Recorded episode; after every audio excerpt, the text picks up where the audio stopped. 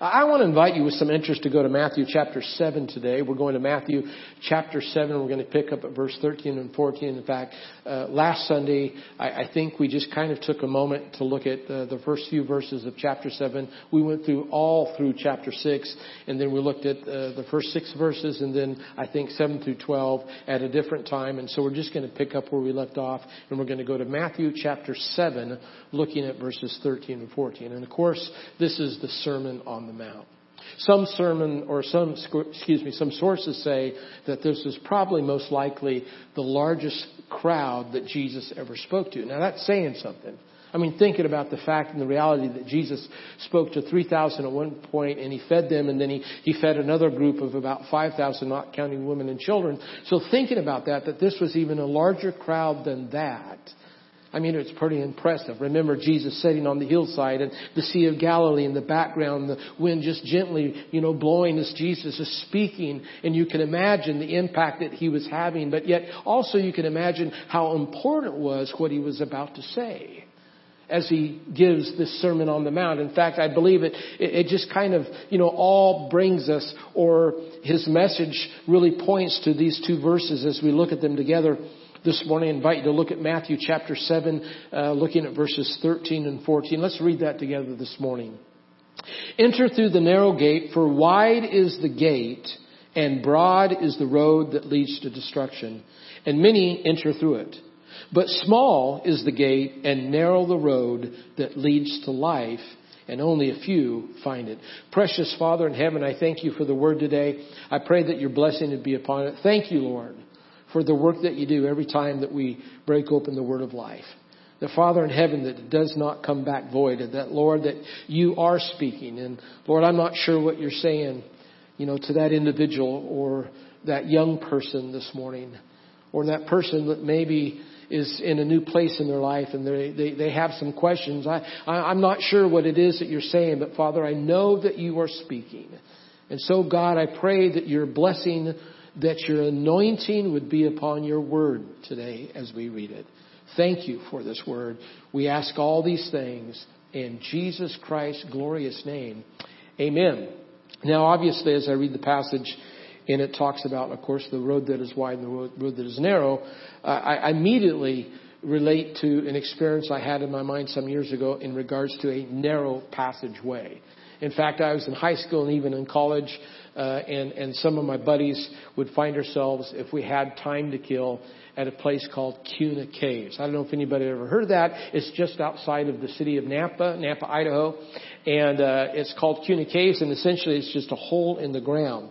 Now, obviously, the state uh, parks and recreation or what have you, they, they are familiar with this because they've poured some cement and they've put in an, a metal ladder and you grab the handle of this metal ladder and you can walk down or actually climb down the ladder, not walk, but climb down the ladder about 30 feet and you finally hit the bottom of this cave. Again, the hole is just right there on this flat piece of ground out in the desert and you finally climb to the bottom of the ladder and you set your feet on flat, solid ground. And in essence, what it is, it was a, a gaseous chamber during a lava flow. In fact, you know, the lava tube goes back quite a ways, they say over a quarter mile. And my buddies and I, we'd go down there and we'd laugh and giggle and sometimes we'd do some discovery. But I remember that afternoon when I decided I want to climb, I want to crawl to the very furthest part of this cave. In fact, I'd heard that there was an opening, that there was another place that you could enter the cave, and so I decided to, to do my own spelunking. That's the word as you go caving, is spelunking. And so I decided to do my own spelunking. And so my friend stayed out in the larger part of the cavern, and I had a flashlight, and I began to, you know, my journey in, in spelunking and, and, you know, discovering what was there in that, that lava tube, and, and I probably spent about maybe 20 minutes, and pretty soon I found myself down on my hands and knees because the cave got smaller and smaller and now I'm on hands and knees. And, and before long I found myself literally on my belly sometimes, you know, kind of worming through a very tight spot and then standing up, kind of kneeling over kind of like this in the end and then kneeling down again and worming through another spot. And, and pretty soon I realized that maybe I was in a precarious predicament because now I was on my belly, and if you can imagine the walls of, of lava, which were very sharp, are now scratching my back and my sides, and I'm crawling on my stomach, and I'm literally moving myself along with my fingers and my toes. Now, if I knew then what I know now, I would never have done that because that is absolutely dangerous and crazy. After looking at the statistics of how many people lose their lives getting to a predicament like that and they're spelunking or they're discovering a cave or something happens and they literally get stuck and they cannot be rescued. And so I probably would have never done it, but I was crazy enough and I did it and I was determined to get the end of that lava tube. But now I'm, I am in this flat prone position where the lava is surrounding every part of my body. I'm only able to move with my fingers and my toes. And as I turn one corner, as I'm slithering along and I turn one corner, lo and behold, about 30 feet away, I see this beam of light in the darkness. And that was the end of the cave and I could see it, but I could not reach it. I could see the beam of light, but I could not touch it. And yet I was there now in this precarious position and I was feeling the pressure of the cave and then I began to worm myself out backwards. I think sometimes when I think about a narrow passageway, I think sometimes our spiritual life is exactly like that because there are the walls that are pressing in and the responsibilities that are pressing in and life that is pressing in and we find ourselves in a very precarious position and we can even call it risky. I think sometimes, even though we want to follow God and do the will of God, that, that we hold back because of the risk or because of what it is that we might have to give up. And, and as the walls are pressing in, we find ourselves maybe, you know, not, you know, as anxious as we thought we were to be obedient and follow the will of God. I think thinking about that helps us understand Matthew chapter 7, looking at verses 13 and 14 a little bit as we think about the Sermon on the Mount. And yes, we're, we're back to the Sermon on the Mount. And remember last week we spoke about the ask, seek, not principle. And, and then after that there was this summation that Jesus gives and we didn't get that far, but if we were to continue, we'd read about the summation that Jesus was given in regards to what the law was about. In fact, he says, if you seek goodness from your Father in heaven, then you will give goodness or you will show goodness to others that are in your life. And really what Jesus was speaking about was the law. It's interesting as we study the idea of the law that in, in rabbinic schools, that was one thing that was often debated on and off. The idea of what the law, when we say the law, what does it really mean? In fact, they, uh, they have what you call the, this double tendency. And if you're filling the notes, begin to fill the notes here. They have this double tendency, and that is to expand the law or to reduce it. To expand the law, reduce it. That means to expand the law to a point where it is so complex and there are so many details, you're really, you know, struggling with what it means to understand the law.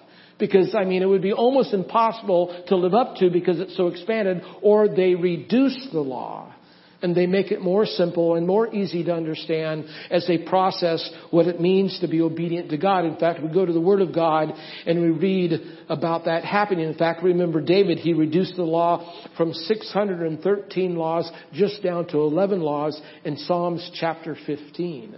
And you remember Isaiah, he reduces those 11 ideas down to only six ideas. And then we remember Micah, he takes those, those six and reduces them down to three. And his idea, the law was to do justice, love kindness, and walk humbly with God. Let me say that again. To do justice, to love kindness, and to walk humbly with God. But then we have Jesus that comes along. and I love this because Jesus in his conversation makes it absolutely crystal clear in his summary of what the law is. In fact, we see it highlighted in Mark chapter 12, looking at verses 30 and 31, when he gives these very, very familiar words, which are, love the Lord your God with all your heart and with all your soul and with all your mind and with all your strength. And the second is this, to love your neighbor as yourself. I love the double truth that's here. I mean, here it is. To love God is to love others. I mean, that's the idea that he gives us that Jesus presents to us this morning is, is that if we're to love God, we're to love others, and to truly love others, here in my right hand, to truly love others is to really know who God is. And the more that we get to know God, the more that we understand what it means to love others, and that becomes this, what I call a human conundrum. You see, the desire to know God and His goodness and to know the righteousness of God and the holiness of God. I mean, that's the spiritual plane that Jesus is speaking on, but yet while not addressing our feelings towards others, can make this road in life, this, this gate in life that Jesus is speaking out about so very narrow. In fact, one translation actually reads this way, that the way is hard. You see, because this human element, but that the, the way is hard. Jesus simply breaks it down in such simple imagery that we can really follow. In other words, he talks about two paths, two different paths that Jesus mentions. And the first path is a path that is wide. It is a path that is the easy path. It is a path that has no obstacles. It is a path that, that many people are on because it is so comfortable and it is so wide. And then Jesus kind of explains that at the end of that path, there is a gate, and that gate leads to destruction. But then he mentions there's another path. That other path is the path that is narrow. It is the path that sometimes it is hard to find. It is a path that sometimes has many obstacles to overcome. It is a path that is hard. It is the harder path, as that one translation puts it. It is the harder path, and as we walk that path, we find ourselves at the end, there is another gate. And it is the gate that leads to everlasting life. That's what Jesus is talking about.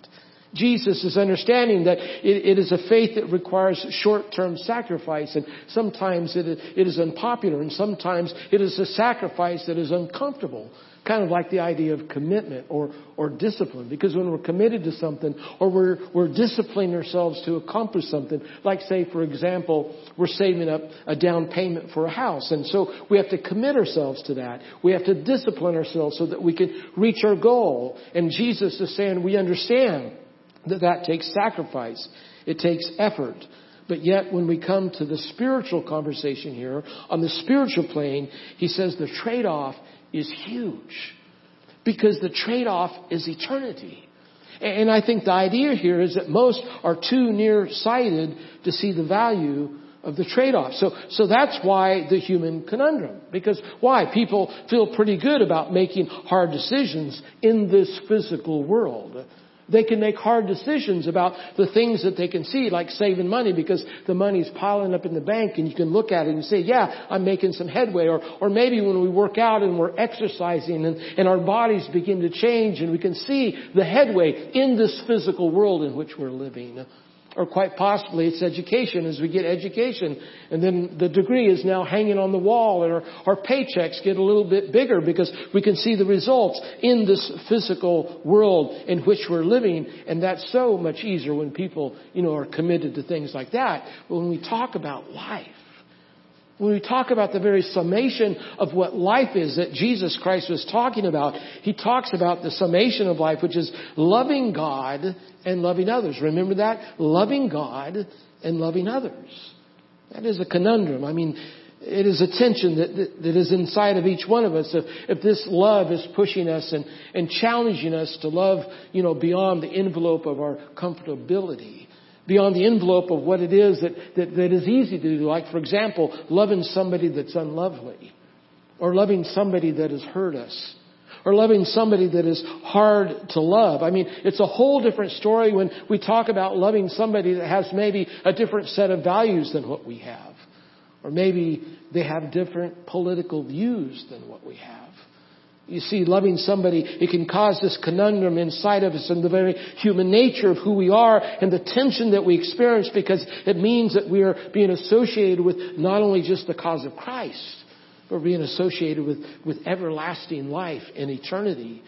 It is a conundrum if it means that we're being associated with, with people, you know, that, that are, are serving Christ and, and yet the people that we used to want to be a part of you know, are no longer a part of their lives and, and rejection has happened.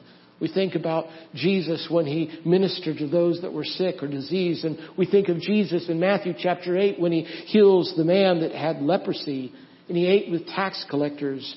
We think of the tension that was created because of that. And it is a conundrum if loving God means speaking truth and being associated with Jesus puts us on the outs with people that we want to be on the in with. It, it is a conundrum if, if, if loving Jesus and following God means that we have to really show mercy and forgiveness. And it's a conundrum when it seems like it's absolutely impossible to do that. I'll never forget hearing Jerry Evans. They were a couple that my parents were best friends with. They were Nazarene pastors. And Harry and Jerry Evans had kids. They had two daughters and a, a son. The son was a little bit older than myself, and then they had a daughter that was younger than me. But they had one daughter, Lori, that was my age. And uh, uh, the Evans and, and the Millers, we did things together. We rented cabins together. We went camping together. But of course we grew up and I'll never forget when my mom came into the room and she shared with me some tragic news. We were now in college. Lori and I was now in college. And Lori had been out jogging. It was raining that morning about 5 a.m. in the morning, I believe, as I remember. And uh, somebody had come along and grabbed her, had nabbed her, and they raped her and they killed her and they left her on the side of the road. I remember that whole process and how emotional it was and, and how, you know, I thought in my mind's eye how those parents must have felt. I mean, I really couldn't imagine but I thought to myself, how will they ever forgive this man? But yet, because of who they are, I remember in the process, I'm not sure how long it took, whether it was a year or a few years, but sometime later I, I, I saw their son and his, he shared with me really what their, their spirit and their attitude was. And what happened is they really did forgive that man that had killed their daughter. Now I'm not trying to play on your emotions or trying to highlight the, you know, the only way that forgiveness, you know, can happen. But I, I do want to say this, that the only way that, that forgiveness and mercy could move into the space of that mom and dad's heart is if there was a divine presence in them. A supernatural ability, and that is the presence of God, and the supernatural ability to show mercy and forgiveness. And that's exactly what they did is they, they forgave this man that had taken the life of their precious daughter. You see, it is only by the strength, it's only by the anointing of God that, that we could ever have that kind of mercy and forgiveness in life. Yes, it's a conundrum if we're walking on the wide road, right? And we want to be on the narrow road a conundrum and, tension if we want to be on the narrow road and we see people walking on the narrow road and they have peace in their heart and they're walking with Jesus, but we can't figure out how to get off this wide road. That's why Jesus shows us this option. That's why Jesus is given this option when he talks about the wide road that leads to destruction and the narrow road and the narrow gate that leads to everlasting life. I've enjoyed in the last few years, my wife and I have enjoyed hiking around San Diego, San Diego County. And one place that we, we really kind of just adopted as the place to hike is, is Laguna Mountain. Because it's only about 40 minutes away from our house and we can get up there on the ridge on Laguna Mountain and we can hike. There's several different trails, but we found one trail that we really like and, and it's before the Laguna Mountain Market and store. It's before then. It's it's a little parking area. It has kind of a, a field office, you know, for the National Forest there. And we'd park in this little parking lot. And I think there are two different trails. And we'd take the the main trail and we'd hike along the ridge there for about 45 minutes. And eventually, as we hiked around and along this ridge, we would eventually drop down in this deep, dark valley. And there towards the end of the valley was this logging road and then we'd hike along this logging road for maybe 15 minutes. And after about 15 minutes, we noticed that the logging road would, would, you know, slightly, you know, curve to the left and then it would slowly ascend back up to the ridge and the highway. But there at the curve, we noticed that there was a, a little sign there, a little post that said, here is another trail. And this trail led up this mountain. It looked like a billy goat trail. It looked like the harder trail. It looked like the more difficult trail. And I looked at that because the first time we ever hiked this trail, there was snow on the ground. And I thought to myself, I don't want to do that. That looks hard.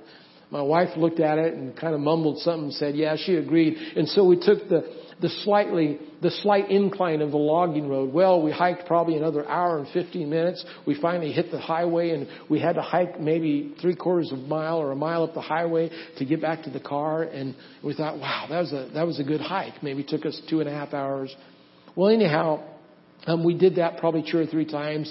And then just not long ago, just a few weeks ago, we were doing this hike along the ridge and down on the logging road there. And then we came to the curve where it curved to the left and started the ascent back up to the ridge to the highway. And we're there at the curve and we looked at that, the harder trail that went up this steep slope. And I said, let's try take the hard trail this time. And my wife, we talked about it, and she said, yeah, let's go ahead and do it. And so we decided we're going to take the harder trail. That's exactly, guys, what we did is we took the harder trail and, and it was a trail that was, you know, a little bit harder to see. I mean, it wasn't real, you know, clear. And, and so we took off and began to climb like mountain goats and, and we, you know, had to climb over some obstacles and around some trees and some shrubs. But after about 20 minutes, after about 20 minutes, all of a sudden, this thing leveled out. We get to the top, and this thing levels out, and we walk maybe 10 minutes more is all. And all of a sudden, we just burst into this beautiful meadow. And we're now in this meadow, and it seems as if at that moment the clouds begin to part, and the sun begins to shine, and we can see the sunbeams shining on the other side of the meadow. There in the distance, the sun is shining off plastic and metal, and we realize that there is the parking lot, and there is our truck. And it was only maybe a, a 40 minute walk or maybe 35 minute walk from there. So I learned a couple things about that hike. My wife and I did. Here's the first thing that I learned that the hardest way was clearly the best way. Think about it. The hardest way was clearly the best way. The second thing that I learned is that our perception of what is is not always the best way to make a deception, to make a decision. The perception of what is is not always the best way to make a decision. I love C.S. Lewis, and I know many of you are familiar with C.S. Lewis, and and he has a wonderful way in his Christian writing and works that he always presents to us this option. I mean, as he is writing, because as Christians, always this option that causes us to think to ourselves, where are we at? I mean, what path really are we on? He does this wonderfully, I mean, artfully, when we go to the story, the Chronicles of, of, Narnia. How many have watched that or read that, the Chronicles of Narnia? Some of us have. And, and in that, he just does a remarkable job in, in presenting this option to us in regards to maybe possibly what path we're on. He says this, he writes this, the term is over, the holidays have begun, the dream has ended, this is morning. Then Lewis then brings the story to a final conclusion, and here's the last paragraph. And as he spoke, he no longer looked to them like a lion, meaning Aslan. But the things that began to happen after that were so great and beautiful that I cannot write them. And for us, this is the end of all the stories. And we can most truly say that they all lived happily ever after. Now listen here, begin to listen right here. But for them, it was only the beginning of the real story. All their life in this world and all their adventures in Narnia had only been the cover and the title page. Now, at last, they were beginning chapter one of the great story, which no one on earth has read. Because that great story, the great story is your life. And the question is, he presents to us, is what path are we going to choose? Are we going to choose the wide path that leads, you know, to that gate? Or are we going to choose the narrow path? Are we going to choose the path that maybe that's more, it's harder and, and there's some obstacles and, and maybe not a lot of people are on the path and, but yet it's that path that leads to eternity and everlasting life. That is a challenge for us to think about tonight, church. What path are we going to choose?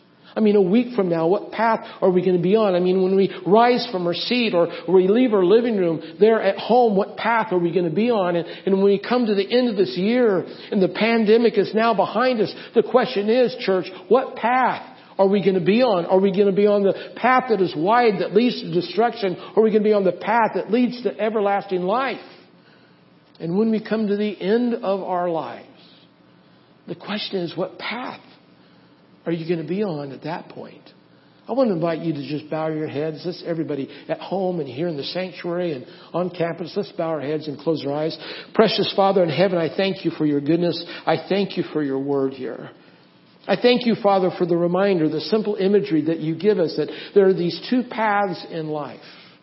And we're either on the wide path, that's the easy path that so many people are on, or we, we find ourselves on the narrow path that maybe is a little bit more difficult and there are some things that we have to learn and adapt to and we understand that spiritually, Father. But you know that this is your path. This is the one that you walk with us on. And so, Father in heaven, I pray that as we are thinking and as we're praying, that you would just move the heart of that one individual, that you would touch that mind of that individual that's thinking about this right now. And they would finish this prayer. Before this prayer is done, they would say, Oh, Jesus, I want to be with you. I want to be on your path. I want to be on the narrow path that leads to everlasting life. So, Jesus, I pray that you would, Lord, just hear that prayer this morning. Thank you, God, for hearing that prayer. Thank you, Father, for, Lord, answering that whisper right now as that young man or that young woman or that individual right now saying, Jesus, I, I'm choosing that narrow path. I know, Lord, it's going to be a challenge, but Jesus, I want to be with you. I want to walk with you. And I want to follow you for the rest of my life. Jesus, I choose you. We pray all these things in Jesus Christ's wonderful name. Amen. Amen. Praise the Lord. Congratulations, those that prayed at home and those that prayed here on campus. I want to just congratulate you for choosing to walk with Jesus. He loves you this morning. He's so hungry to be in your life. He wants to be a part of what you're going through right now. And I don't know what you're facing, but I know this. I know that Jesus loves you and he wants to be a part of your life. So congratulations if you prayed that prayer and you're just listening to his voice right now. I, am thinking about paths and um, I, I, need to just, uh, I want to share with you this morning um, about the fact that my wife and I have now chosen a new path, so to speak. Uh, I, we sent out an email this week, and so so many of you have already received the email and read the email, the letter that was explaining that my wife and I have officially accepted a call to pastor a church on the North Arkansas district. And so we turned our resignation letter into the church board and the district superintendent uh, last Monday night, and our last Sunday will be September 13th. And uh, and again, I'm assuming that you've already heard, but if you have not, Heidi and I love you. We love you. We love the church. And I know that God has spectacular things in store for you. I know He has an awesome plan for you. And He has an awesome leader that's going to come and pastor you. And so I want you to know, Heidi and I, our heart is with you. Our prayers are for you. Thank you for being so kind to us. Thank you for being so loving to us. Thank you for being so generous. You guys have done an awesome job. Know that you're a great church. Thank you for the chance to pastor you. God bless you and have a great Sabbath.